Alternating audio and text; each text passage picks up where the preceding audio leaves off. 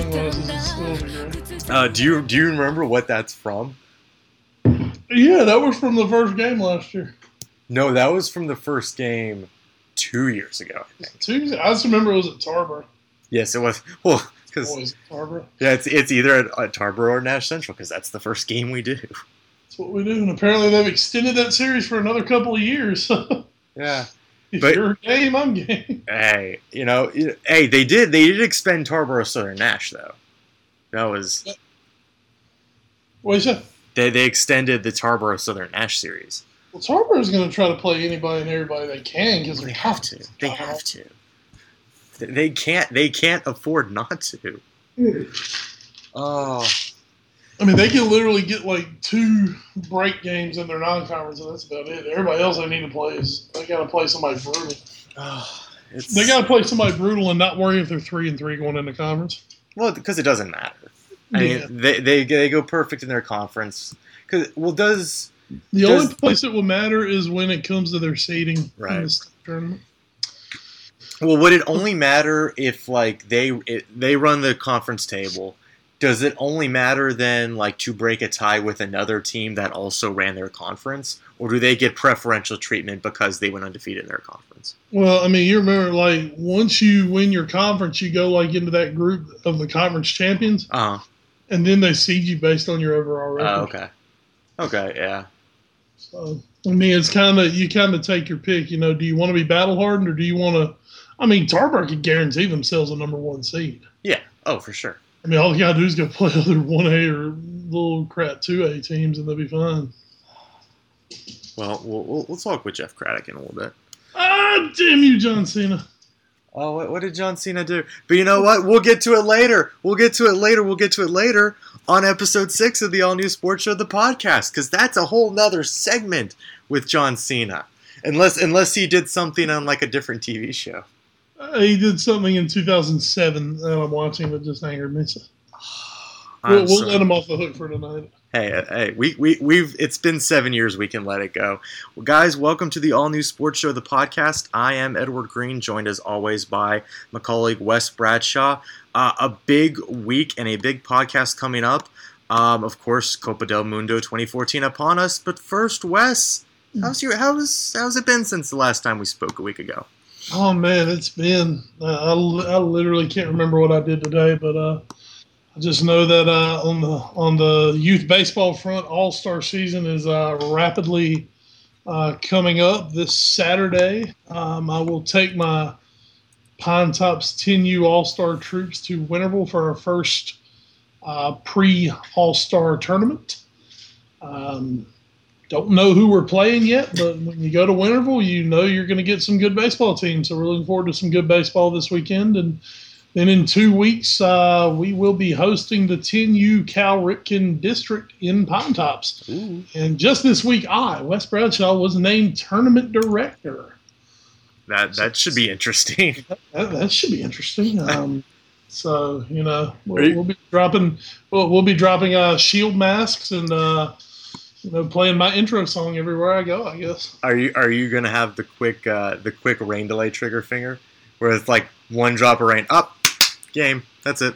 Well, it only matters what my pitching staff looks like at the moment. That's a fair point. So, yeah, because you lost a couple guys, didn't you?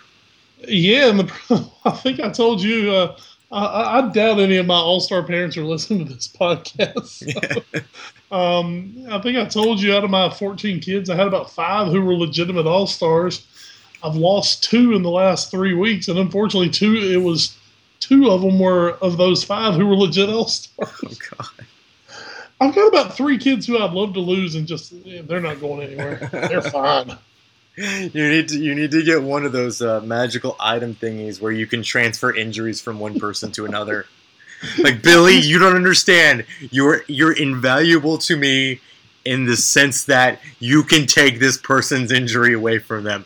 It's gonna hurt a little bit, but it'll be your best contribution you can make. Trust me, we'll get you a trophy. Everybody gets a trophy. Oh, God. Yeah, so we're going hard and heavy into some baseball. So big time's coming up here in the southern end of Edgecombe County. Well, that'll be fun to keep up with that, with all the other big tournaments going on. But before we delve into those and the rest of today's podcast, reminder, you can check us out on a myriad of social media sites. You can get us on Twitter at All New Sports Show. Facebook is facebook.com/allnewsportsshow. Email is allnewsportsshow@gmail.com. And please send your letters, send your texts, send your parcels to 1701 Suite 1701 Sunset Avenue. It might help if you know this street name. 1701 Sunset Avenue, Suite 201, Rocky Mount, North Carolina, 27804. If you'd like a less butchered version of that, please check out the description of today's episode. All the information is there.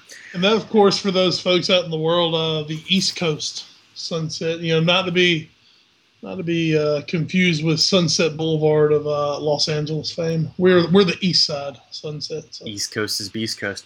Not to date this podcast, but I thought I'd let you know right now, and not that this game matters at all to anybody, but right now through the first 15 minutes of Game 3 of the NBA Finals, the Spurs are 17 of 19 from the field. Go Spurs! That's pretty good. They already hit the half century mark. So great job for such an exciting, high-paced basketball team. Yeah. They're only on pace to score about 160 points, so it could be interesting. But the most boring 160 points ever scored. But first, from going to the biggest tournament that no one cares about to the smallest tournament that everyone does care about, and I'm not talking about Pine Tops hosted Cal Ripken League Baseball anymore. I'm talking about College World Series. We're going to Omaha, Wes. We're going to Omaha in mind only. We're not getting plane tickets. Oh, and by the way, just to clarify what you just said, the biggest tournament no one cares about. You and I literally might be the only people who don't care about it because everybody else does, apparently. Well, because when that game's over, my timeline on Facebook absolutely explodes one way or the other. Well, doesn't everybody only care about it because everybody either wants to see LeBron win or lose? Like, is there any other reason people would actually care? Is it weird? Is it weird that I am literally an on the fence, like apathetic LeBron fan? I admire his talent so much. But I don't care if he wins or loses because I've already decided he's not better than Jordan. Oh, that's fine. It's like, okay, win. I don't really care at this point. See, here's the problem. You think that way. I think that way. The loudest voices in America don't think that way, and that's the problem. No. Here we are talking soccer and college baseball and things that actually that's matter. Definitely not leaving any of those fine ESPN shows. No, it's really not, unfortunately. But getting to Omaha, we have an official bracket now. We were talking before we started. While we didn't do very good, I did better than you, but we didn't do very good in our bracket predictions. But last week, I got 7 out of 8 predictions. You got 6 of 8, so we turned it around pretty well. It was a comeback. Don't call it a comeback. We've been here for years. Oh, hell yeah. But just want to let you guys know out there, Louisville, Ole Miss, Texas Christian, Texas, and Texas Tech, UC Irvine, Vanderbilt, and Virginia are all going to be traveling to Omaha. Those games start Saturday, which will be very, very fun. UC Irvine versus Texas and Louisville, Vanderbilt will be coming your way on Saturday. Sunday will be Texas Tech versus TCU and Ole Miss versus Virginia. Some very good super regional action, though, Wes. I'm not sure if you were able to catch any of it. Very little. Every now and then I was able to pop in. I was keeping up with it on my phone best I could. Just a very busy weekend here around the Bradshaw estate. Oh, of course. And I was, as I mentioned on the last pod, I was actually in Virginia this past weekend. Cheering on the Virginia Cavaliers. I saw them go down on Saturday 5-4 to Maryland, but then rebound for a 7-3 win on Sunday. And then on Monday, I got to listen to the radio call because I don't get ESPNU. And they handily won 11-2 in Maryland's last ACC competition. So all I gotta say is, don't let the door hit you on the way out, Maryland. I believe every ACC fan, regardless if you're Virginia Tech or you grew up, you know, hating Virginia because of Ralph Sampson or whatever reason you had, I believe every true ACC fan had pulled out, you know, every voodoo doll, everything they had to try to pull Virginia through, because how crappy would it have been to have to watch Maryland in the College World Series when they're basically thumbing their nose at you on the way out the door. Oh, it was terrible. And chance of ACC rang through Davenport Field yesterday once Virginia had the lead squarely in hand. So they will be going back for the third time in 5 years. Also want to mention the fewest national seeds to ever make Omaha. Two national seeds made it. They were Virginia and Texas Christian. This eclipses the previous record of three set just last year and another year. But, yeah, only two out of the eight national seeds have made it to Omaha. So it's going to be a very, very interesting College World Series coming up here. Of course, they now play at TD Ameritrade Park after the last couple years. And just a quick look at the participants a little more in depth. Texas Christian, UC Irvine, and Vanderbilt are all coming for only the second time in program history. Louisville and Virginia have been twice before. Texas Tech has never been. Ole Miss has been four times. And then Texas has been 87 minus 53. So it's going to be 34. Their last time was in 2011, quite a lot. So literally Texas has been more than all other seven teams combined. They've been more 7, 8, 9, 10, 12. They've been more than all the other teams combined and doubled. Doubled. Wow. Yeah. They are also the only team in Omaha to have won. Texas has won six times. The best finishes for the rest of the group are some thirds for Texas Christian, UC Irvine, Vanderbilt and Virginia. In fact, Vanderbilt and Virginia actually both finished third in 2011. And you threw up an 80 number a minute ago for Texas. Texas has 82 wins in Omaha. That was what I was thinking. Of course, that's what I was thinking. Of course it was. Combined, the rest of the teams have 14 wins in Omaha. Absolutely staggering numbers. It's Texas baseball, man. It's just Texas. That's Texas and everything. You know, football, they're a massive powerhouse. Baseball, they're a massive powerhouse. Basketball, they have a basketball team. And good for them for that. Yeah. You know, I mean, that's just Texas. They are really the biggest athletic program in the country. Well, the question becomes then, one bracket is, like we said, UC Irvine, Texas, Louisville, Vanderbilt. The other is Texas Tech, TCU, Ole Miss, and Virginia. Wes, who do you see coming out of each side of the bracket to play for the national championship? Well, let's stick with who we were just talking about. I think Texas is going to come out of their side of the bracket.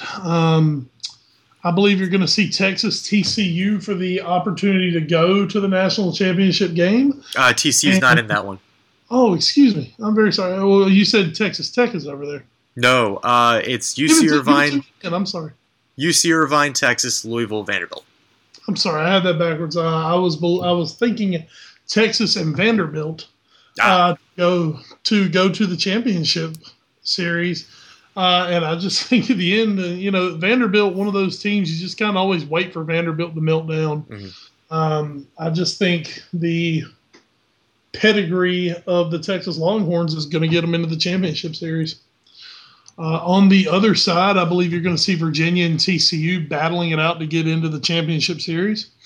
And I think after the regionals were over last week, I picked Virginia to win the whole thing. Mm-hmm. Nothing changed for me against Maryland this weekend. Maryland, a lot better than people give them credit for.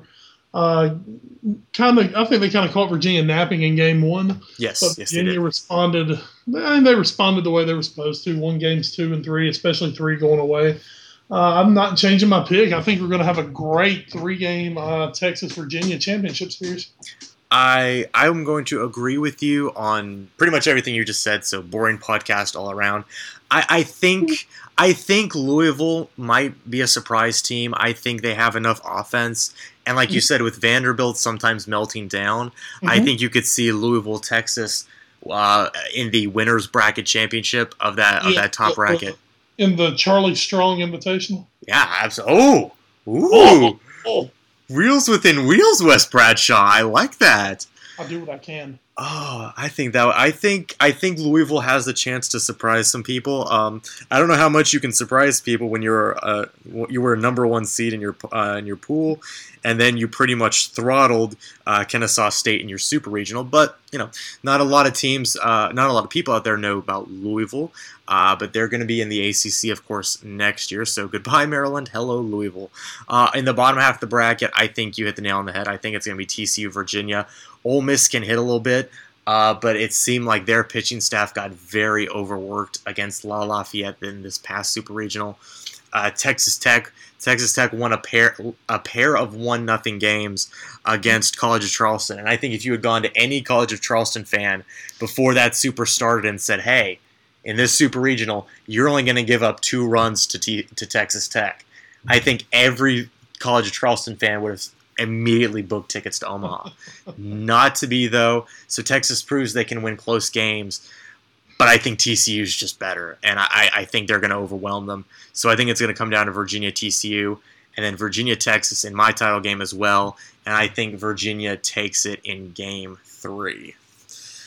So you didn't actually give us a prediction. You said it was going to be 3 good games in the championship. Are you staying with Virginia, or are you going to go to Texas? I said I was sticking with Virginia as well. Okay. Alrighty then. Well, it is going to be fun. I am going to be curled up in the fetal position for most of this, as long as Virginia is still in it. I will probably be watching the World Cup. Well, I mean, yeah, there's that. And as we'll get to, I mean, just real quick, let's see. Oh, God, these are all in local time. Change to your time. Thank you, FIFA. You have no idea what my local time is. Oh, I have a great site. I think it was actually, of all things to laugh about, I believe it was a Vanity Fair article that has all the start times Eastern. Ooh, let me check that out. I did see, as you can see, this is our excellent segue into the World Cup coverage. Variety, Ed. Variety. I was about to go to Vanity. Thank you for saving me from having to go to Vanity Fair. I just wanted to see a shirtless Ronaldo. Of course you did. Did you see the Vogue article by our Lord and Savior Raj Bennett with talking with the various Brazilian models?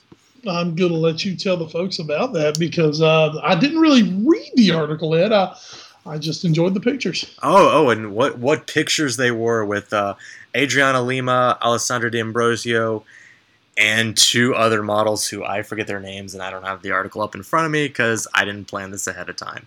So, yeah. But, yeah, it was actually a pretty cool article getting inside the minds of how entrenched soccer is in Brazil. Even these 4 incredible star supermodels are still enthralled by the game, and they grew up with it and everything. So it's kind of nuts. But back to what I was going to talk about. Well, on Sunday, I'm sending you the link to the Variety just in case. Okay. I got it. Oh, fantastic. And it actually works out well because on Sunday the last game is at 6, which means it'll be over probably just after 8 o'clock. Which means I can then watch Virginia Ole Miss. So this will be perfect. So that is our transition. Enjoy future Rosenblatt, a.k.a. TD Ameritrade Park. Enjoy homers not being hit there, thanks to the new bats and the gigantic dimensions out there. Enjoy everything dying in the so-called power hours. Yes, absolutely. Hope for gigantic wind gusts. And that will transition us to this fantastic Variety World Cup 2014 schedule, Wes. And this is all Eastern times on. Thank God. This just to throw it out, this has already become my all-time favorite World Cup, just because Rio and Brazil are basically 1 hour ahead of us, which means no 3 a.m. kickoffs from Japan. Oh, it's going to be every game day starts at the earliest it starts is noon. Oh, I can do noon. And people said they weren't looking out for the United States with this. Come on. This is basically as good as we're getting for the time being. Pretty much until 2022 when the U.S. gets to host it. Over Sepp Blatter's bloated dead body. What one can hope and dream, Wes. One can hope and dream. But what we're going to do is we're going to actually run through the World Cup schedule leading up to what would be our next recording session, which would be next Tuesday night, of course. Peeling back the curtain here, guys. We record these on Tuesday nights. Crazy. After the baby goes to sleep. There you go. After the baby goes to sleep. And before I have to get up for a 5:45 alarm in the morning to go host a morning show. My morning shows have been great recently. Hey, Lenny Kravitz.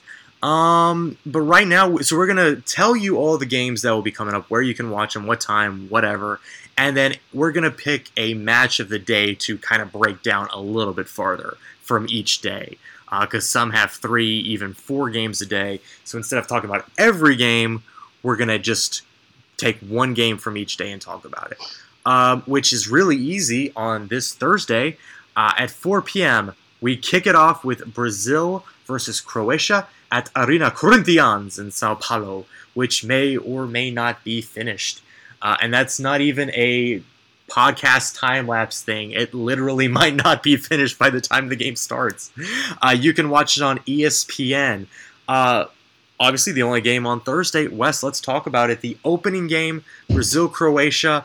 Does Brazil come out like a house of fire and beat Croatia 3-0? Or could we see something a little closer?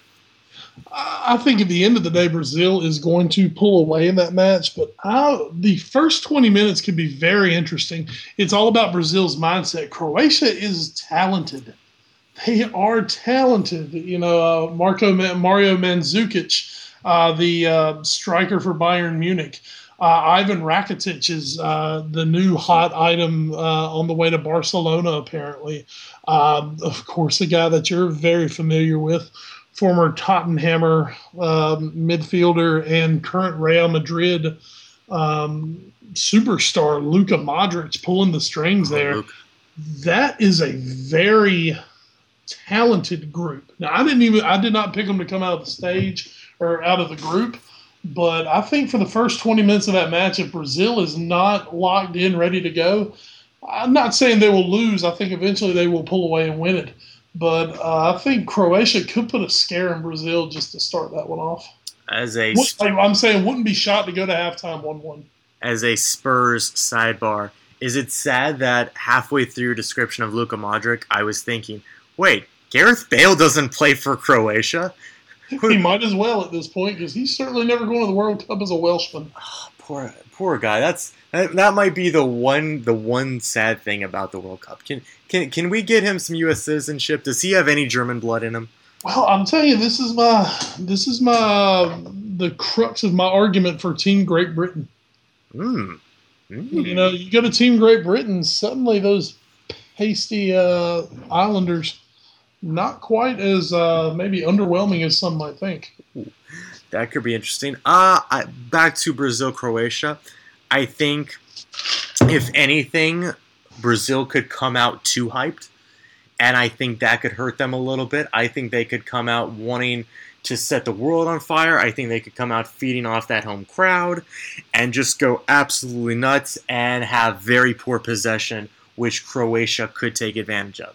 Now, that said, like youth believe, Brazil, I think, would eventually calm down and would eventually win, probably going away somewhere in the 2-1, 3-1 range. But yeah, that first opening 15, 20 minutes could be very nervy for Brazil, either taking them too lightly or coming out way too amped up. So it'll be interesting to see. Just what we're saying is if Brazil, you look on your phone and Brazil's down 1-0 at the 14-minute mark, nobody panic. Nobody can. Let me say this about Brazil. You know, one thing about Brazil that is somewhat interesting, and we saw it on a much smaller scale this year with Manchester United, is that the fans not only expect you to win, but they expect you to win with style. They expect you to play a certain type of game, you know. And that's one thing other than the fact that, you know, he's a absolutely horrendous manager. That's one problem that David Moyes actually had this year was, you know, if United had started losing games 3-2 or 4-3, I think he'd still have a chance to be there because they would be saying, well, you know, at least we're scoring goals. We'll shore. Obviously, we need to shore up that defense. We'll do that, and things will be okay. But the problem with United was, you know, with Moyes, they were playing so conservatively, and there was no impetus to go down and try to put on a good show. The United fans like a show, same as Brazil.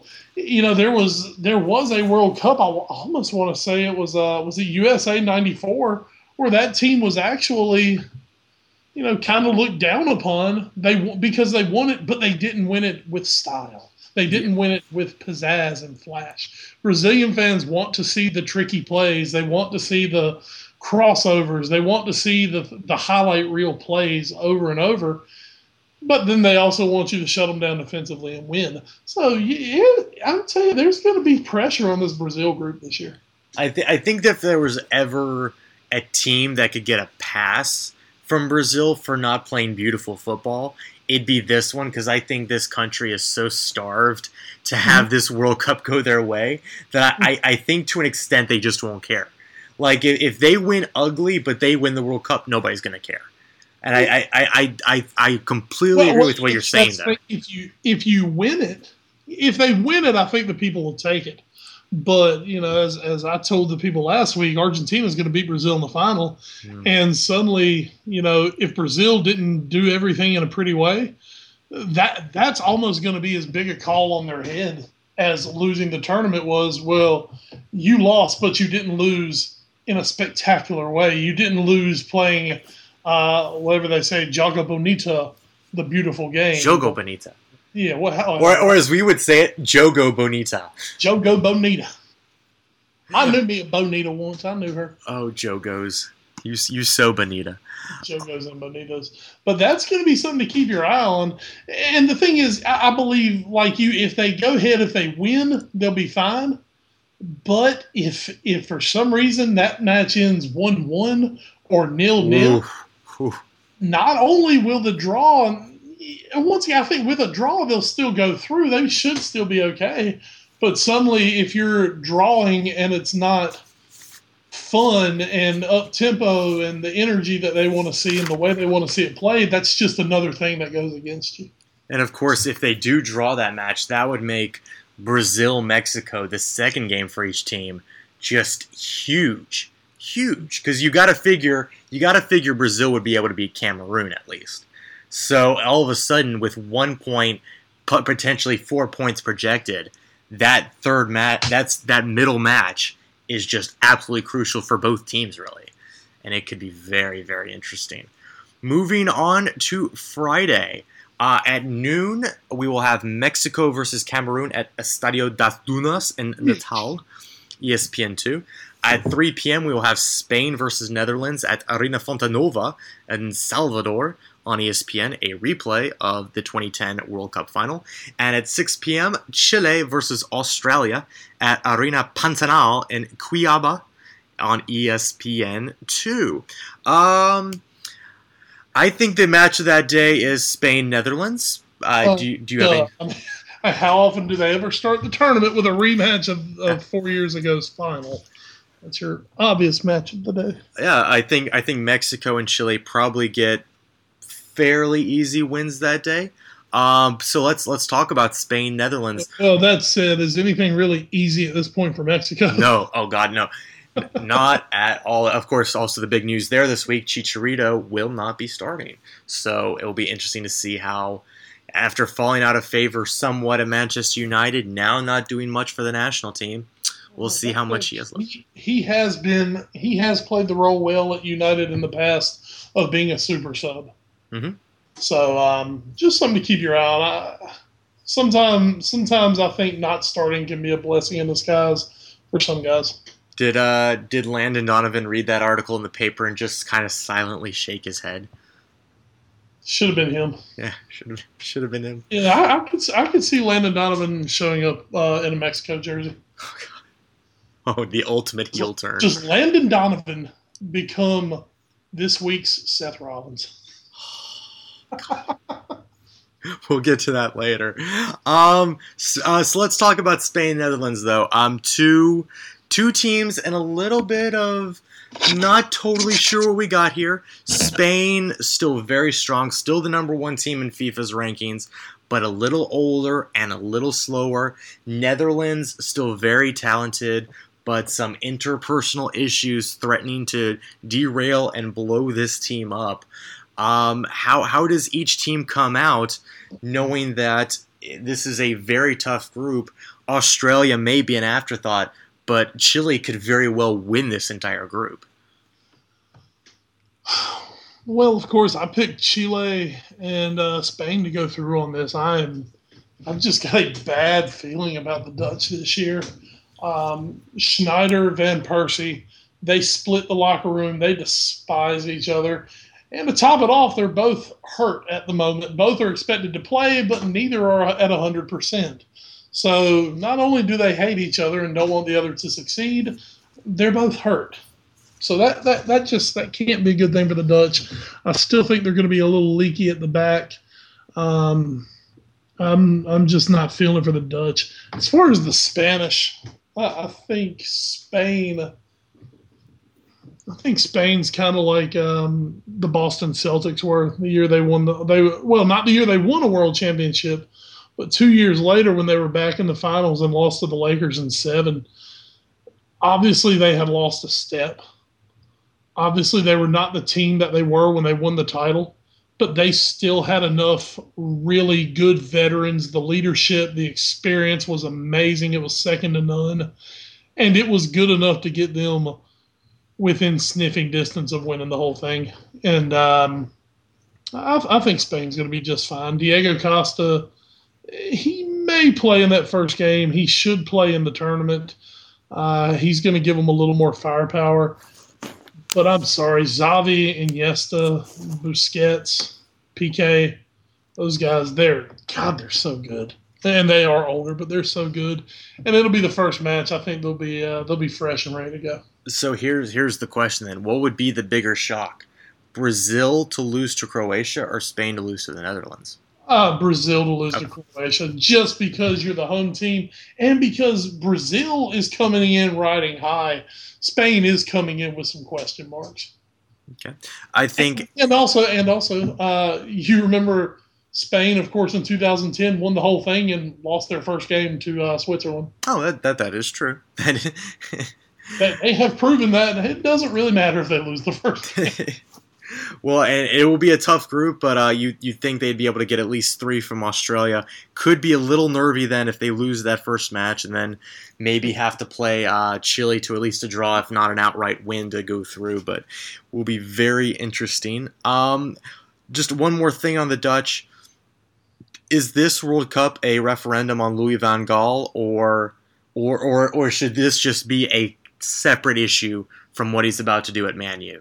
No, it's going to be a separate issue. I mean, international football to domestic, it's a completely different monster. You can't say, well, he didn't get the best out of this group. You know, in international football, yes, you're able to pick, but you're very limited with the group that you're actually able to take. Where, I mean, this guy, he's going to Man United. They're literally trying to buy everyone under the sun, and he's picking his targets at United. So, I mean, that's the whole thing. He's picking his targets at United. He's going to get a good number of those targets, and it's going to be his team to build. You can't really build a national team like you can your club team. That being said, don't tell that to any Manchester United fan, because they're going to be looking at this very closely to see how he performs, how he sets up his team, how he handles this team. I think having so much inner turmoil with his team, the Dutch I'm talking about right now, will be a very interesting first draft of how he might handle the locker room at Manchester United. And of course, Van Gaal, being a very strict disciplinarian in the past, we'll see maybe if he loosens the reins, maybe if he tightens that up a little bit. I think that could be a decent precursor to what he might have to handle at Manchester United with a lot of aging veterans on that team that could potentially also divide a locker room. But that, again, is this Friday, so a great match there. This Saturday, 4 to choose from all day. There's only one match on Saturday. Go ahead. That's true. Colombia, Greece starts us off at noon at Estadio Mañero at Belo Horizonte on ABC. At 3 p.m., Uruguay and Costa Rica at Estadio Castelao in Fortaleza, also on ABC. It's going to be right here in Brent Musburger do soccer. I can't wait. You're looking live at Estadio Castelao, Fortaleza. Oh, there's Luis Suarez's wife. Hello. Oh, poor Brent.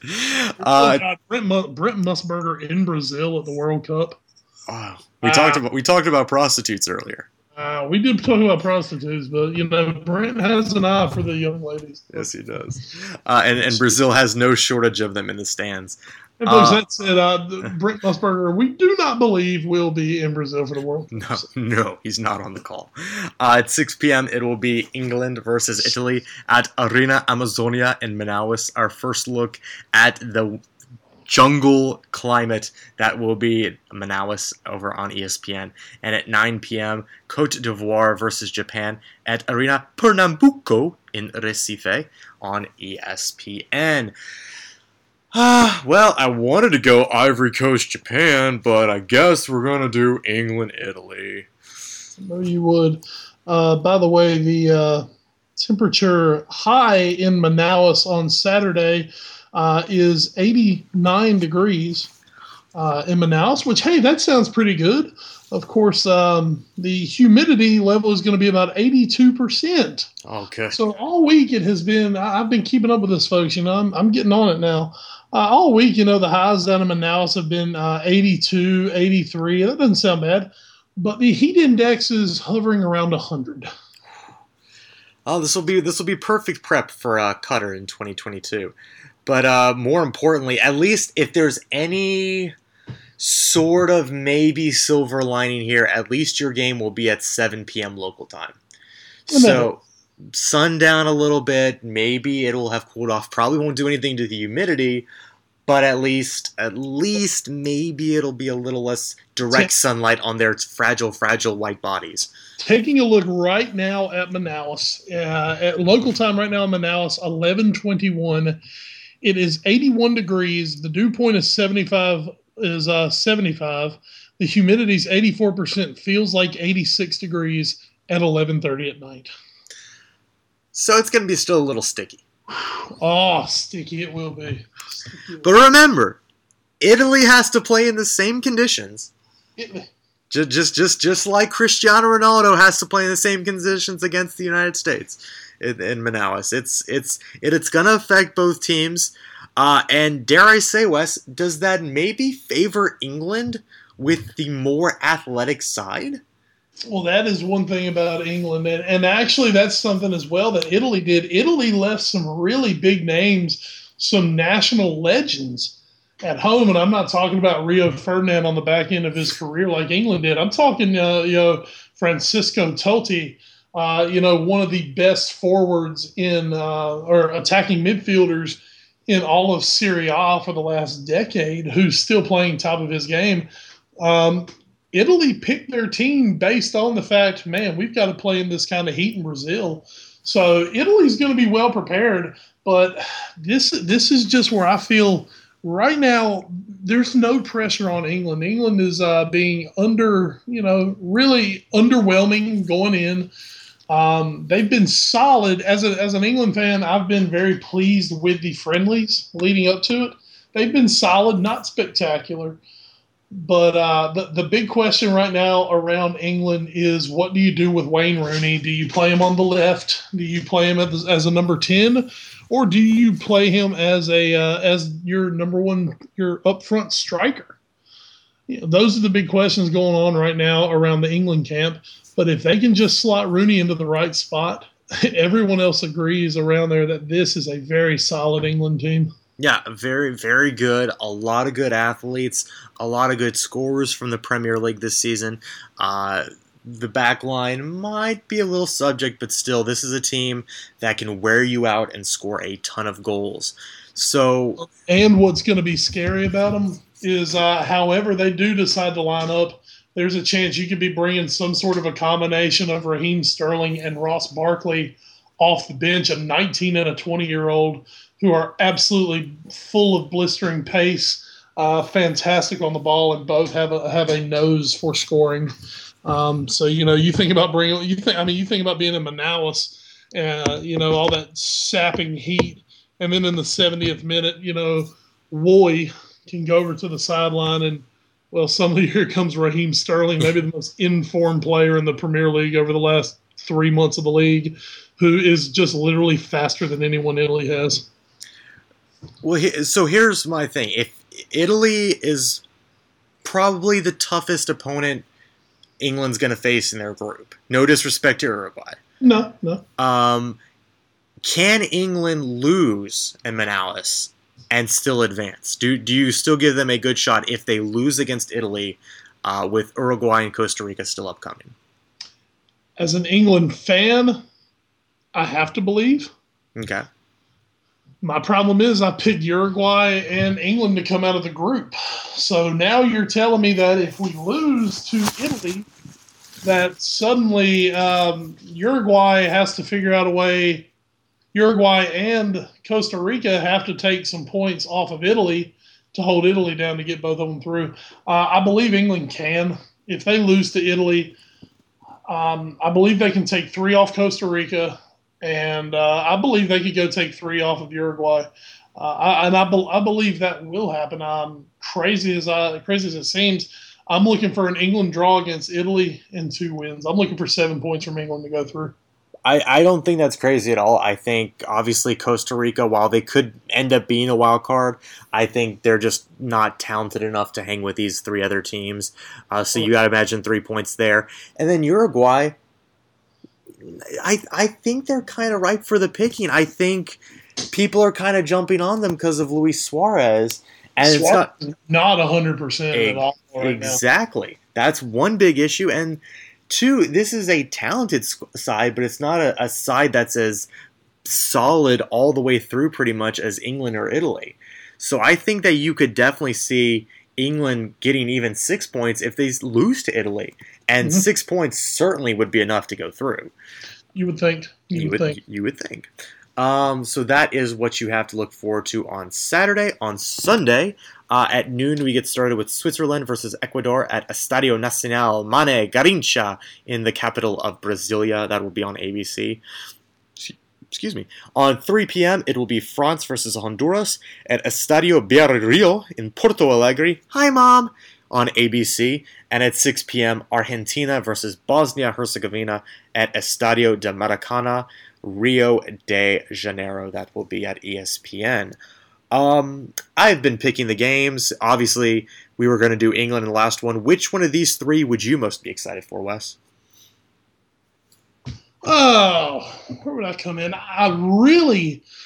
Argentina, of course, they are my pick to win the tournament. So I'm going to be really excited to see them play. And also, I think I had thrown in there that I think Bosnia can be a team that can really give some people some trouble. So that's going to be one that I'm really interested in seeing, is that Argentina-Bosnia matchup. Yeah, absolutely. Bosnia, don't forget about Herzegovina. Don't sleep on Herzegovina. Always forget Herzegovina. They're going to be coming in. They are the debutantes of this Copa del Mundo, and I think that they could to come in and have to play maybe one of the three best teams in the entire tournament could be. I think it's all going to be good for them. If you win, you have, or even if you draw, you have this huge uplifting power. And if you lose, well, you lose to one of the tournament favorites. And, oh, by the way, your group's not very strong. You also have Nigeria and Iran, two teams you should be able to be pretty good against, especially Iran. Mm-hmm. So not a death knell for Bosnia to lose against Argentina. And if they win, It's amazing. And oh, by the way, you get to play in the biggest stadium of the tournament to start off with. I think that that game is only a win for Bosnia and is almost it's almost like when we see in college football a Division I team, a Division 1A team play a 1AA team, or FBS versus FCS, whatever they call it now. Argentina is the FBS team that everyone expects to win, and Bosnia is the team playing with nothing to lose as an FCS team. Hey, you know, if we don't beat them, we got some great experience, and now let's go win our other two games. If we beat them, holy crap, we might have something here.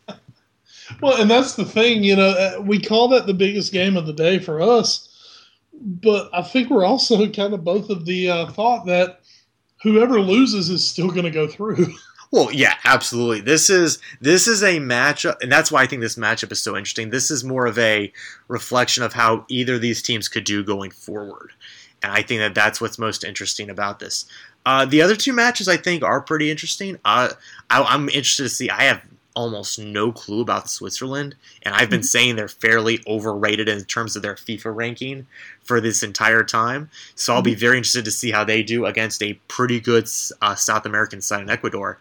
And then, of course, we got to see if France is going to be the world beaters now that they took the last World Cup off. They're back on again, and you actually had them going to the Final Four. So it's going to be very interesting to see how they do against Honduras. That's the thing. We should know after match one, or we should at least have an idea of what we get out of France. Yeah. With the French, real quick, big injury hit for them. They have lost Franck Ribéry. Yep. And for that team, I think Ribéry may have been kind of your talisman on that team. He was...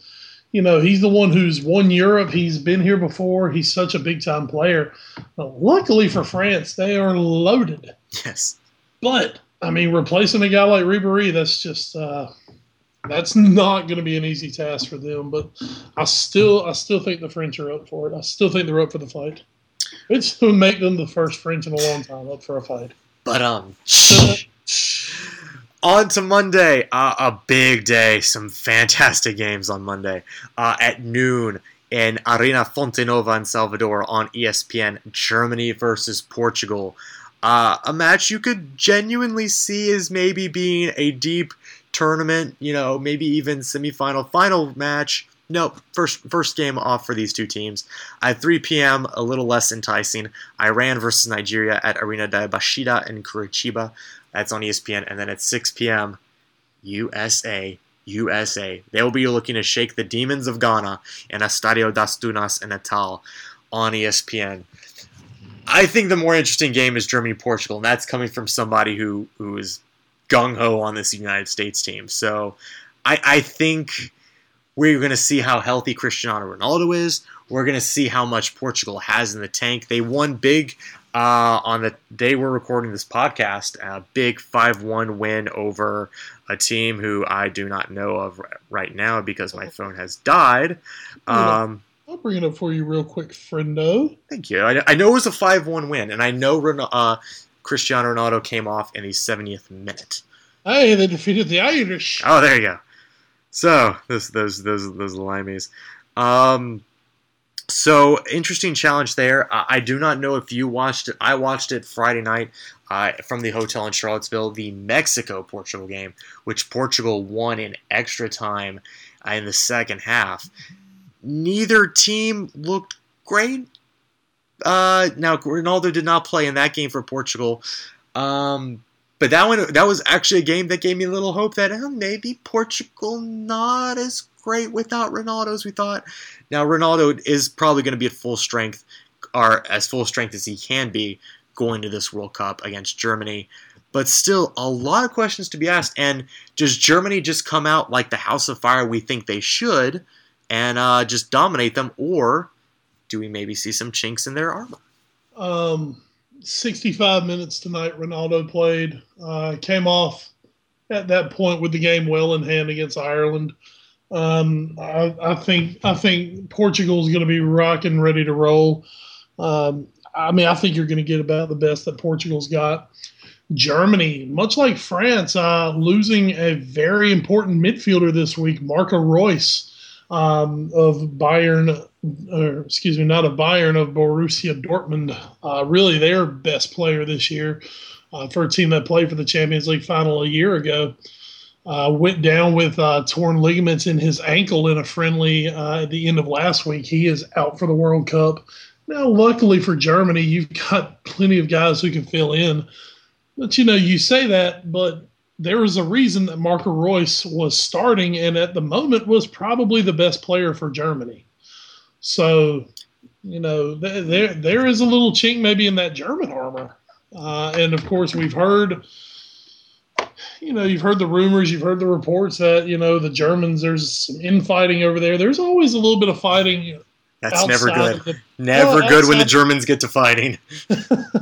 Especially for the neighboring countries, right? Yes. But, you know, the Bayern Munich guys are always kind of looked at as their own somewhat separate entity. Jurgen Low has done a fantastic job of getting those guys to come together now for, I believe, about 6 years now under Jurgen Low. But at the same time, sooner or later, that message can kind of grow a little stale. Mm-hmm. I'm really interested to see where Germany's heads are going to be. I've got them going out a little earlier in the tournament than most people, just because I think they could run into some problems personnel-wise. It's going to be interesting. I think that this is going to be the match that shows off who's going to be the winner of the group? Because as much as I love the United States, I don't think there's a real scenario. Sorry? Excuse me, I just said USA. Oh, thank you. I don't think there's a scenario where the United States win the group. I do think that they finish second, but this could be between Germany and Portugal who end up winning the group, and a lot of that's going to be decided how this match goes. If they draw, I think Portugal needs to win. I think Germany's fine to draw, but I think Portugal kind of needs to win this one outright. I agree with that. And that said, everything I just said about Germany, I still think Germany is heads and shoulders better than everyone else in this group. And even Portugal at that point, I don't think Portugal's going to win this group by any means. Portugal would love to come out with a draw. But I think Portugal, for them, I think it's somewhat like that England-Italy match. You know, you could still lose that first match and win and you're going to be favorites in your next two matches as well. Mm-hmm. As long as Ronaldo's healthy, they're going to be favorites over USA and Ghana. Right. All right, moving on to our last day we're going to get to on today's show. Next Tuesday, it'll be at noon, Belgium versus Algeria at Estadio Maniero in Belo Horizonte, ESPN. Our first look at both those teams. 3 p.m., the second game of the tournament, Brazil-Mexico at 3 o'clock at Estadio Castelão in Fortaleza, ESPN. And at 6 p.m., Russia versus South Korea at Arena Pantanal in Cuiabá on ESPN.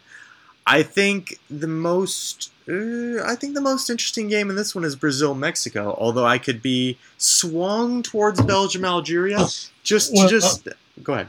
I'm going to say I'm going to disagree with you 100% on that. Brazil-Mexico is obviously the name game. But, I mean, A, do you really expect Mexico to go out and beat Brazil? No, not really. Well, do you really expect Algeria to go out and beat Belgium? Probably not. I think you're sitting on, man, that Russia-South Korea game because, hey, that's one that you and I actually disagreed on who was going to finish second in that group. You know, I think right there, that's a shootout for second place. That is true. I actually did have Russia going through. I had South Korea going through. I believe that's a massive match for one of those if they want to make group stage. Because if you can come out of there with 3 points and you leave the other guy with none, because I don't think neither one of them should go in expecting to take 3 from Belgium. Mm-hmm. You should expect to take your 3 from Algeria. I think that could be the make or break game in group. I believe that's Group H. Yes, I believe that's make or break is Russia South Korea just to kick it off. Do you think there's any chance Belgium doesn't get out of that group? Not unless they just fall apart. Okay. I mean, they've been playing well, talent wise. Talent-wise, they're head and shoulders above everyone else. You're not hearing that there's a lot of problems going on in there. I think I just think they have a great captain in Kompany. Mm-hmm. I think they have a great coach in the War Pig himself. Yes. I don't think there's a way they don't come out of that group. I don't think there's a way they don't win that group. But even if for some reason they don't win it, I think they're definitely coming out as the number 2 team in there. Well, that is what we're going to be watching for the World Cup. Of course, we're going to be watching just about every game we can. But that is the most important ones in our mind. And, of course, there's still a lot of big games to come after that, but we'll be catching up with those next week. So please get excited for the World Cup. It is tremendous. Finalizing our sports for the day, NBA Finals, that's still a thing going on right now. As you record. Actually, the Spurs just set a record for the best shooting first half in NBA Finals history. Yeah. They shot, let me get it back up here real quick. 75%. A whopping 75.8% in the first half. Led the Heat 71-50 at the half, and so, of course, the Heat have come out and scored the first 6 points of the second half. Well, the Angel of Stern still presides over the NBA a little bit. God, you can't have these NBA Finals games being a blowout. Old Donaghy. Old Tim. Brilliant. As for hockey, we might be entering the most anticlimactic Stanley Cup final in history. After a tremendous first 3 rounds, LA is threatening to win the Stanley Cup in 4 straight against New York, and by the time you listen to this, they might already have. So it was a very great Stanley Cup playoffs, and in fact, Game 2 of the Finals was amazing. I actually watched that on Saturday night, and it was just very tense, a double overtime match, just wonderful to watch. I'm guessing you watched exactly 0 minutes of it. As I have all of hockey for about the last 4 or 5 years. All right. Well, on that note, let's get to more exciting things, and you can't spell exciting without an E, and if you give me 3 more, you have E3. E3's going on this week. In case you guys out there don't know, that is the Electronic Entertainment Expo, held every year. It's the biggest video game conference in the world. Maybe outside the Tokyo Game Show. And it's easily the biggest one in America. A lot of new stuff gets announced. Most times when there's new consoles coming out, that's when they get announced. No new consoles this go around, but Microsoft, Sony, and Nintendo all have done their pressers as of now. Did you have any big takeaways from this, Wes? Did any games get your loins all lathered up? Well, now, Ed, of course, I've got some other things going on. Somehow this has escaped my vision. I guess the biggest question I have, Ed, what's on everyone's mind, is there a new Call of Duty coming out anytime soon? You know I love the Call of Duty. Oh, I know you love the Call of Duty. As apparently a lot of people out there love the Call of Duties, unfortunately. There's going to be new Call of Duty. There's going to be a new Battlefield. There is. They have shown off FIFA 2015. That was shown off. I gotta say. Now the thickening starts to come in. I thought I could get you on that one. I thought it looked very good. They're showing off some new physics engines. They're showing off some new AI. They showed off a new feature where more enhanced team interactions and AI. Whereas I think the example they gave was if your guy takes a shot when maybe he should have passed, but it's in the 18th minute of a 0-0 game, your teammates will praise you and there'll be a little cutaway to them going, go keep being aggressive. But if you do the same thing in the 84th minute down 2-1, they'll be like, what the F, bro? What happened here? So they will go what they call John Terry on your own. Oh, John Terry. Oh, you don't want to make John Terry mad. And you don't want to let your wife around. Not at all. Not at the same time. So that was a cool thing. A lot of other cool little things. PlayStation announced their new PlayStation TV, which basically means for the 5 of you out there who own a Vita, you can now hook that up to your TV and play your Vita games on the big screen instead of on your little portable screen. So that's cool, I guess, if you got the Vita. Hey, Wes, did you know... That's where I draw the line on everything is portable gaming. No, when you're out, you need to do other things. When you're home and you just don't have anything else to do, play some games. That's fine. But when you go out, please act like a functioning member of society. Hey, Wes, did you know Vita means life? That's just fantastic. It's great. I did watch some of Nintendo's press conference earlier, and I gotta say I was a bit underwhelmed. And then they showed a new Legend of Zelda, about 45 seconds of cinematic pre-rendered footage, and my jaw literally dropped to the floor. Like, I'm not even kidding. I say that sometimes out of hyperbole. My jaw actually physically dropped when I watched this. It was beautiful. I don't expect any of you out there to understand, or if you do, shoot us a tweet and tell me how much you loved it too. So that's what's going on. E3 is gigantic. It was also very crazy this year. And of course, I enjoyed the journalist who kept track of, during Sony's press conference, he started it and went through the rest of them, the number of severed heads in the press conferences versus the number of female presenters. And severed heads greatly outnumbered the female presenters. Well, look at the group that we're talking about here, so. Oh, no, Aisha Tyler was there, Wes. Aisha Tyler was there. Lana! we love the Aisha Tyler with her Tyrannosaurus Rex hands. I don't care for Aisha Tyler. Now, Lana, that's another story. You don't like the Aisha Tyler? Why not? I wouldn't know her if she walked in right now. So. Really? Can't really say I do. You know what? I will also say this, as long as we're getting on an Archer tangent here. First time I saw what H. John Benjamin actually looked like, I never have seen a bigger disconnect between an animated character and the appearance of his voice actor. Well, I'm literally going to tell you that I had Googled something, and H. John Benjamin was in a picture, and all I saw was the front of the Google page. And I saw the small pictures, and all I saw was a bald guy, and I was like, wait a minute. I'm like, I don't even want to look at this to ruin my image of Archer. So I did not click on the picture and look at it. So I really cannot tell you what he looks like. All I know is he's bald. So you didn't see his short-lived Comedy Central show, H. John Benjamin Owns a Van? No, I did not. I did not. Luckily, stayed away from that one. So I still have an untouched palate when it comes to my Sterling Archer. Your virgin beliefs, but it's so weird because Cyril Figgis actually looks a little bit like his voice actor, which for the life of me I can't remember. That is Chris Parnell with glasses. Yes, Chris Parnell, exactly. Yes. Oh, it's crazy, and I will say they also got Jessica Walter. Pretty good, who is Mother Archer. I've totally forgotten her first name. Mallory Archer. There we go. God, Archer, come back, please.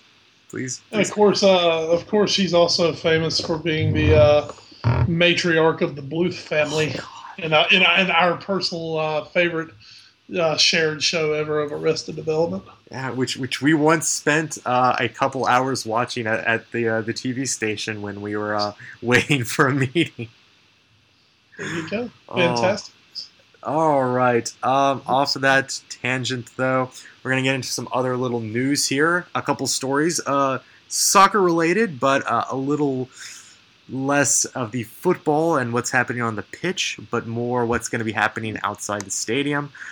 This interests me just as much because there is nothing, Ed, that we're about to get to like RoboCop style armor to protect cops. I can't even imagine. And this is something. Just reading the article here. This is in the Telegraph, an article by Donna Bowater. I hope I pronounced that right. I hope she's listening. But the Major Events Police Battalion for Brazil, a branch of the military police, was formed in January this year in response to widespread public demonstration during last year's Confederations Cup. Gee, I wonder why. Rio de Janeiro will host 7 games during the competition, including the final on July 13th. Let me see if they get a description of what they're wearing. The equipment also includes a helmet and vest that protects the back, chest, and shoulders, as well as space for a pistol, stun gun, handcuffs, baton, and gun loader. Wes, what is a gun loader? It is really cool. Just trust me. It's really cool. Unless you're on the end of the gun. Unless you're on the wrong end of the gun. Of course. Yeah. It's crazy, though. Lieutenant Colonel Wagner Villares, commander of the unit, said the equipment, which is reminiscent of the action character RoboCop, would protect officers from missiles like the firecracker that killed cameraman Santiago Andrade earlier this year. The plastic uniform is resistant to knocks and blows. Underneath the plastic that covers the back and chest, there is another protective layer that absorbs and spreads the force of a blow. The armor is similar to that worn by the Chilka Battalion, a special riot control unit.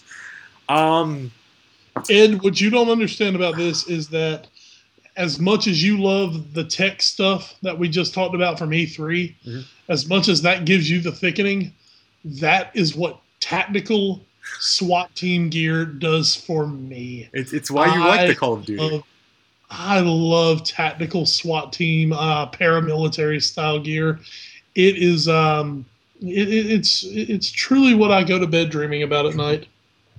That said, and they're also 22 pounds of armor, and it's flame resistant up to 427 degrees Celsius. Which my math isn't great, but I'm pretty sure is very, very hot, considering 100 degrees Celsius is boiling. So, by the way, for everything that they're wearing, 22 pounds, that is very light. That is very mobile. Yes, which you need when you're in the Manaus and Rio and the heat. You don't want to be burdened by sweaty clothing. Well, it's what you need when the crazy Brazilian protesters are acting like fools all around you and trying to, for better terms, screw with you. You need to be able to get that baton out quickly, bash a few skulls in, and move on to the next quadrant.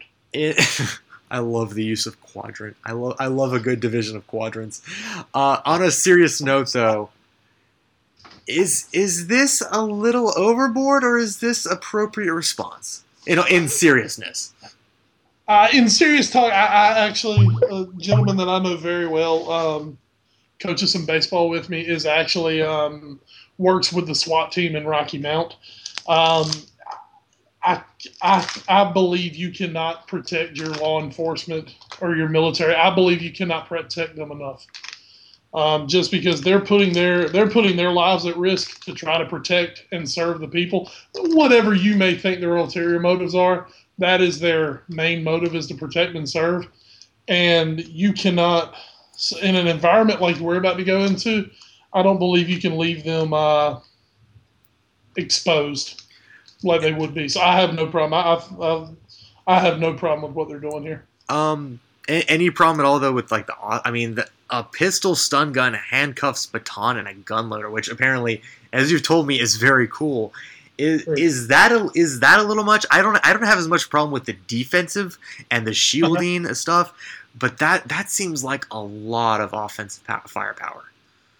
Well, now, the thing is, police are trained to use this as defense. Now, if you bring in the military... Well, yeah. You're looking at the whole different. See what you've got to look at. The military is trained to take an objective. Police are trained to try to keep order. Mm-hmm. You know, police are not going to be mounting, armed charges into people. They're there to try to keep order.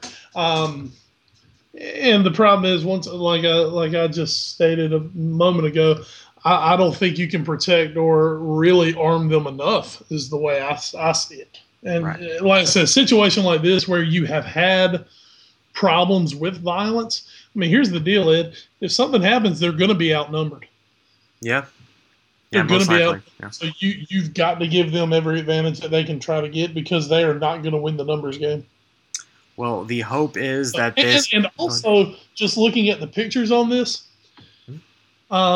it looks pretty freaking badass. Yeah, it does. So let's hope that any protesters or anyone who's deciding to act foolish will just take a look at it and just think twice about, wow, these guys look pretty freaking serious. I'm just not going to do this. So if nothing else, you could be helping to deter, just by looking at them, you could be helping to deter acts of violence. Dare I say, do you have the Telegraph article up in front of you that you're seeing the pictures? Yes, I do. Do you, the one at the top of the page, the one right in the middle, does, with the visor up, do you get any Shield vibes from the way the mask looks there? Oh, absolutely. Oh, I can tell you, I'd be wearing my skull mask underneath it if it was me. I'd be wearing my baklava with my skull in it. Oh, brilliant. All right. Well, hopefully they will not have to use force. Absolutely. They just, it's a goodwill cup. Just hopefully there's if there's protesting, it's civilized protesting. Just chanting. Nobody gets out. If you want to protest, hey, go for it. That's your right. Go for it. Just stay safe. Don't be a dummy. Yeah, as Linkin Park would say in the past, if you're in the pit and someone falls, pick them up. Let's be safe out there, people. All right, going on from corruption in the streets to corruption in the sheets. Must be FIFA time. Absolutely. FIFA ethics head Michael Garcia won't look at new corruption allegations. And there was also a Huffington Post UK blog about what Damian Collins believes needs to happen in Garcia's FIFA corruption report that's coming out very, very soon. As we mentioned last week when this story broke, Michael Garcia will not be considering millions of documents underpinning a new wave of corruption allegations surrounding the award of the 2022 World Cup to Qatar.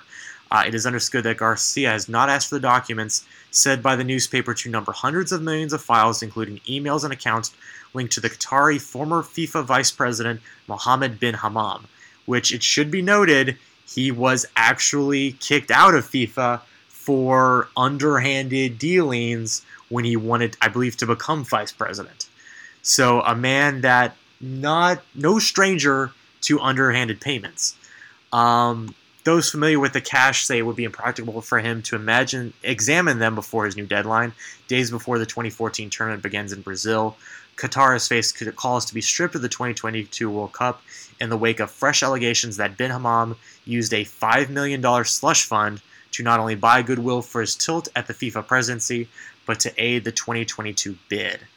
And the Damian Collins article believes that he will say that Garcia will say that there may have been suspicious payments made to individuals around the bidding process, but that there is no evidence that these were unsolicited in return for votes or support. He will probably also say that while certain named individuals may have been responsible for making such payments, there is no direct proof that they were doing so on the instruction of the nations who were bidding to host the World Cup, which of course begs the question as to why they were doing it. We've joked about this. We've joked about FIFA. How much credibility? They've already lost, I think, a little bit. But if they're going to completely ignore this, all this evidence, how bad does FIFA look? And at what point do other organizations, be it, the English Football Committee, which I'm blanking on the name now, but the group that runs like the pyramid and stuff, and other European leagues, when do they just say enough is enough? We don't want to deal with FIFA anymore.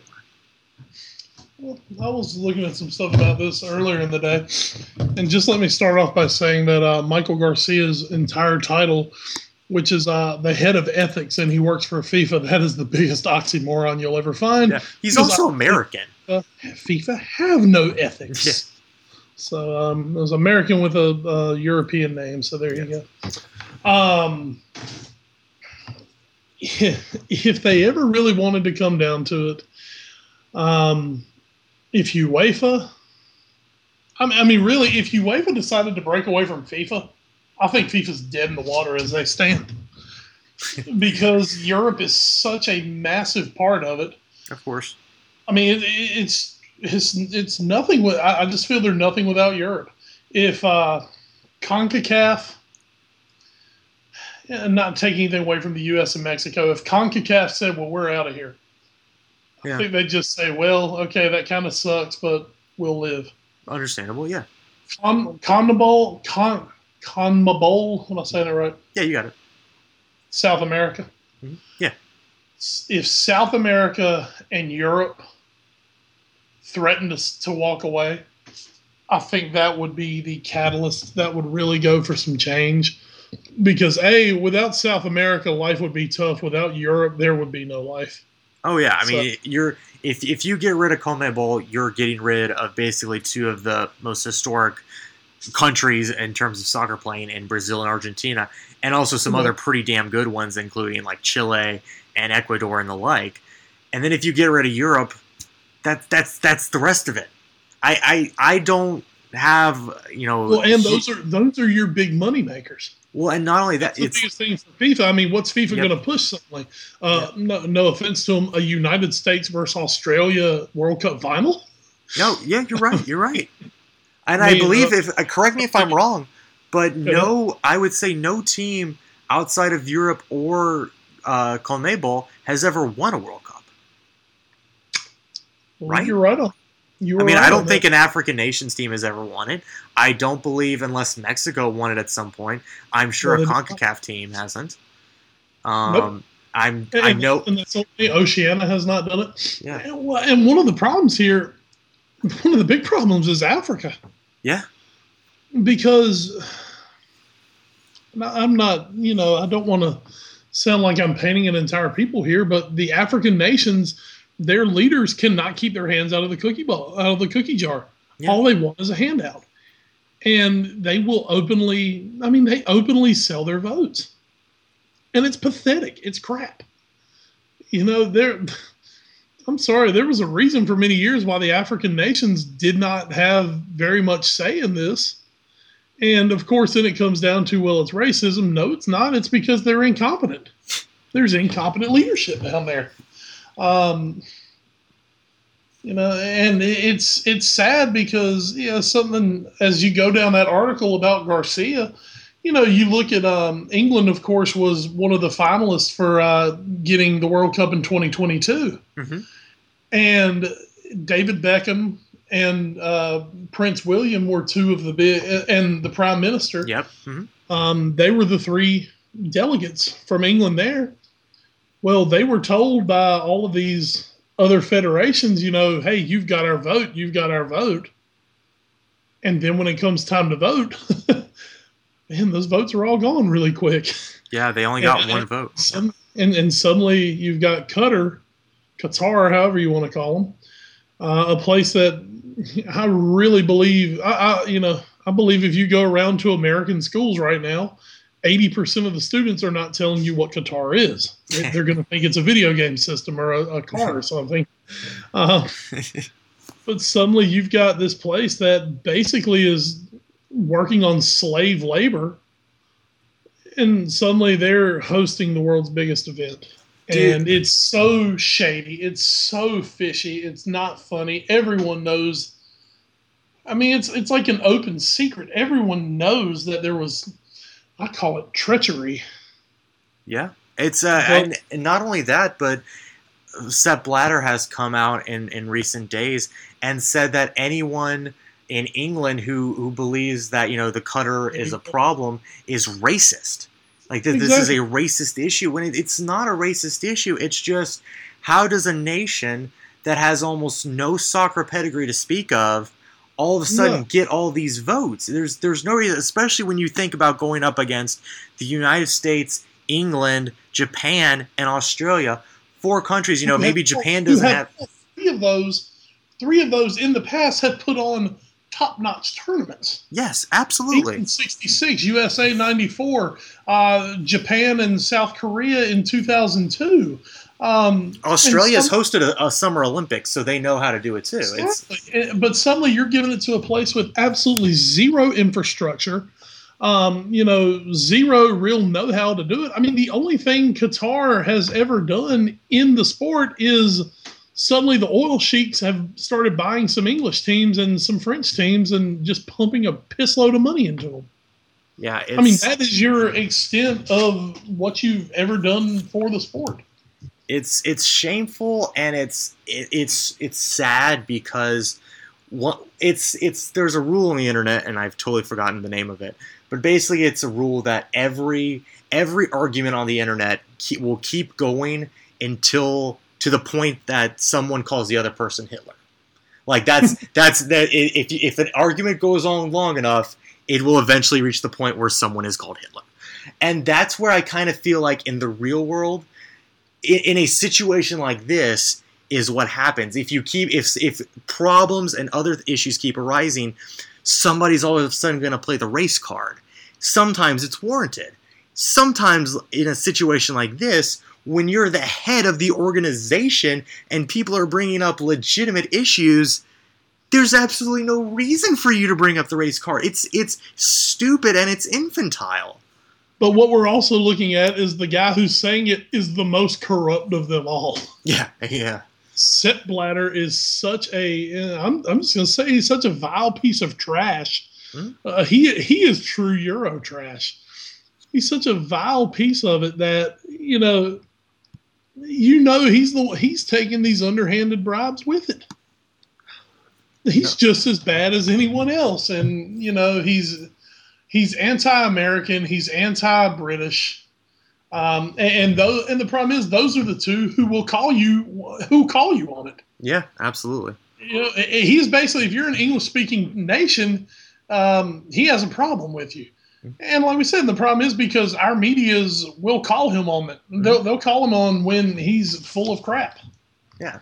And he doesn't like being called on because he feels that everyone should bow down to his power. And, they shouldn't. Yeah, he's a liar. He's a cheat. He's a swindler. He's Sepp. It's really sad, and it's sad because this is probably the greatest tournament in the world. I don't think that there's any true question about that. You could maybe make a very passionate argument that maybe the Winter Olympic hockey tournament is very big as well. I think you could make a really good argument for the NCAA basketball tournament. I think you could as well. I think the every 4 years thing makes it a little more special. But although I've also said that's a little long, I wouldn't mind almost it seemed shifted down to 3 years. But, that's just because I love the World Cup and I want to see it more. But I think it's just sad that, especially with the way soccer is finally maybe starting to get just a little bit of momentum in America, to have something like this come up with, like you said, journalists that are going to call him out on it. You're going to hear about this probably throughout the entire tournament. ESPN's not going to shy away from it, especially since, hey, this is their last World Cup for a while. What do they care about pissing off Sepp Blatter? Yeah, really, by the time they get it back, he'll be dead. So. Yeah. One can only hope. So it's just depressing. Oh, Wes, we're gonna move on to more depressing stuff after last week's terrible, disgusting, vile turn of events in Raw. We hit the point of the show. It's so Raw. And this week there was that dreaded ladder match. Or is that coming up? I'm not totally sure. No. We don't get that until the pay-per-view. Oh, okay. But please, it's your time. It's so Raw. Yeah, I'm eating a Tootsie Sucker. Oh, I'm sorry. I'm sorry to bother you on our podcast. My bad on that. No problem. I'm gonna get some more sweet tea in a moment. This week, the big things on Raw, the two big overwhelming storylines. One, of course, the continued dissolution of Seth Rollins from the Shield. We'll get to that. That's a little more. That's obviously storyline based, totally. Now, something that has become storyline based because of a real life event. And that is the future of the WWE Championship with Daniel Bryan. Mm-hmm. Bryan, of course, in real life, it was a shoot, had neck surgery about 3 weeks ago. They were hoping he would make it back for the past pay-per-view, which he did not. And they were hoping at the least or at the best that he would be back for the Money in the Bank pay-per-view coming up at the end of June. Well, his actual world-renowned neck specialist doctor had a video from him last night that Daniel Bryan will not be recovered in time to make it to the Money in the Bank pay-per-view. Mm. Well, we had learned a week ago that if he could not make it, that the Money in the Bank ladder match would become for the world titles. So as much as everyone hates to see, you know, and really if you've kept up with Daniel Bryan's story arc, it's been an amazing run. He's one of those guys. He's not your normal 6'5", 270-pound, you know, guy who you see at the gym and just stare in awe at. Right. You know, Daniel Bryan he's 5'10". He weighs about 220 pounds. He's in very good shape, obviously. But you would not look at Daniel Bryan if you didn't know him and say, "Oh, that guy's the world heavyweight champion of anything." You know, maybe of beard growing and pot smoking. But that's why he's connected so much, and his struggle to really overcome, and in real life, to overcome the misconception that a smaller guy cannot hold the championship. It's been a great run for him. At WrestleMania, he finally gets the title. And then he literally gets one pay-per-view title defense and now has to give up the title. While fans hate that because he is such a big star to them, man, you cannot turn down a 7-man ladder match for the world championship, because that is going to be this side of insane. Oh, it's going to be nuts. Big thing is going to be who ends up in that ladder match. Already in it, there are 4 of the 7 entrants have been announced.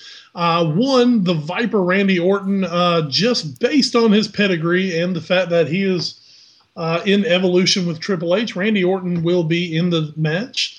And also thus far qualifying for the match are the United States champion Sheamus. He's not American, by the way. Go figure. The palest ginger you will ever see in your life, Sheamus. The Mexican superstar Alberto Del Rio and the Swiss Superman Cesaro. So at this point, only one American in there, but a bunch of foreigners. Albeit very good foreigners. Cesaro, a guy, of course, a massive future, hopefully, in there. But those 4 are in there. Still 3 spots open. They'll be interesting to see who goes into those spots, because basically one of those guys is going to come out as the world champion. So, you know, you can't just waste it on a bunch of mid-card guys and just figure who it's going to be. So the next few weeks are going to be really exciting on Raw, seeing who gets into that ladder match. I want to say that's maybe the first weekend in July. So maybe July the 6th, I believe, is that pay-per-view. Well, so that would be 1 week from the World Cup final. That would. So you know, something myself and other fans are really looking forward to. The other big story arc, of course, a week ago, Seth Rollins absolutely shocking the world and turning his back on the Shield. Since then, a couple of interviews with Rollins on television. The first came on SmackDown. And the other coming on Raw Monday night, in which Rollins said that everything he's ever done with the Shield has been a business decision. They were never truly brothers in arms. They were just his business associates. That's cold. That is cold. Obviously, very cold. The night ended with the Wyatt family taking on the 2 remaining members of the Shield, Dean Ambrose and, of course, Ed's favorite wrestler, Roman Reigns. Roman, pushing you for SummerSlam still. Pushing you for SummerSlam. I think you're jumping on the back of the right guy to push for SummerSlam. So keep that in mind. I'll keep jumping on him. Just keep pushing him.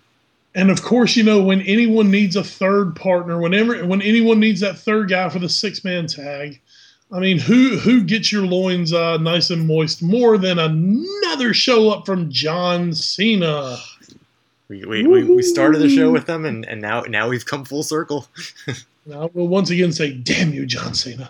Last night, as the end of Seth Rollins' in-ring interview, the Shield, Ambrose and Reigns did come down to, quote, settle the score with Rollins. Of course, you know you've got to save that for the pay-per-view because you got to sell pay-per-views, and you don't give that away for free. As that happened, they were attacked by the Wyatts. Oh, no. Of course, Cena having beef with Bray Wyatt. Cena comes out, makes the save for the Shield, and they went into 6-man tag team matchup later in the night with the Shield and Cena coming out on top. Of course, what's funny, what you have to truly understand about the Shield and why I've enjoyed the Shield for nearly 2 years is because the Shield made their name by ambushing and beating the ever-loving crap out of everyone, including many a time John Cena. Oh, that's never a problem. That's no one ever heard. Many occasions they have assaulted John Cena into oblivion, but last night John Cena came to their aid. Unfortunately, was not wearing any riot gear. Was not wearing a we were expecting maybe to see Cena wearing a specially made Hustle, Loyalty, Respect lime green tack vest. We didn't get that. No black gloves from Cena. But at the end of the night, Raw ended with Cena holding up the hands of his two tag team partners, Reigns and Ambrose, as we got a shot backstage of an angry, disgusted Seth Rollins and his new compatriot Triple H vowing future revenge. Oh, well, we will be sure to keep an eye on that. Before we get out of here, two things did happen also this week in the Zeitgeist. One of which I'm fairly confident you know nothing about. The other, you might have at least some inklings. Also, I should note I didn't watch much of either of these, but I do know they were on. First one, Tony Awards. I assume you didn't watch any of that. No, I'm not big on the Broadway. Yeah, I did watch the opening number because Wolverine was in it, so I got a chance to see him do that. That was rather interesting. And the second one, also going on concurrently, was the Miss USA pageant. I was seeing updates on that. Wish I had turned over, but I'm trying to think what I watched. It obviously must have been important if I wasn't turning to Miss USA. Oh, of course. Miss Nevada was the eventual winner. I must say the representative from North Carolina, I hope you're not watching, but not the most attractive of women. And I know that's not all in Miss USA, but it's like 90%. Well, so actually, with Miss USA, that's a lot bigger than that is pretty damn important, actually, in Miss USA. So it's like 98%. Oh, so yeah, that was also happening. So congratulations to Miss Nevada, I guess. Good for you. I have no complaint. I've seen her. She looks great. I'm sure she's very intelligent and wants to help all the kids. So good on you for that. All right. Now she's going to live at Donald Trump's penthouse. And if she's anything like the past one, she'll make out with Miss Teen USA on a nightly basis. So if she goes to Trump Towers and spends the night with Donald Trump, does that mean that losing is winning and winning is losing? It's all schematics. Yes. Oh, everyone else, the other 49 contestants definitely lucked out on that one. But again, guys, thank you for joining us. That is going to do it for us on episode 6 of the all-new sports show, The Podcast. Stick with us as we will be, of course, throughout the entire summer running down the World Cup and every fantastic moment of it for you guys. Of course, we'll be coming back next week, and we'll also have a College World Series potential champ. Well, actually, no, we won't. We'll be right in the thick of the battle for Omaha to hoist the final trophy in this collegiate season. And we'll also talk about some other great stuff in the Zeitgeist. No E3 talk next week, but the return of a few shows as well as some other great topics. And, of course, just a lot more soccer because, hey, that's what we love here. So, Wes, anything to say before we head on out of here? I'm just going to put myself over. Find me on Twitter at WesBradshaw21. There you go. You can find myself on Twitter at Edward Green. And, of course, if you want to get up with the All New Sports Show, you can do that at All New Sports Show for the Twitter page. Facebook is facebook.com/allnewsportsshow. Email us allnewsportsshow@gmail.com, and of course send your letters, send your ravens, send your parcels, but please don't mortgage your house. Please do not take food off your child's plate. Unless you want to send us actual food. We love candy. I love candy. I mean, I don't want to speak for you, Wes, but I love candy. I'm literally, as we speak, eating candy out of my child's plate. So. Yes. Oh, it's brilliant. It's actually out of her birthday piñata that we did not bust. So. Oh, you gotta bust it. All right. Well, you can send those delectable treats to 1701 Sunset Avenue, Suite 201, in Rocky Mount, North Carolina, zip code 27804. Address it to the all-new sports show. Please don't send any live animals. All right, Wes, that is going to do it for us here today. Thank you all for listening in, and we will see you somewhere. But you can catch us next week. What an amazing end. Oh, bye, everybody. See you Saturday night. Go England! Go England! Go USA!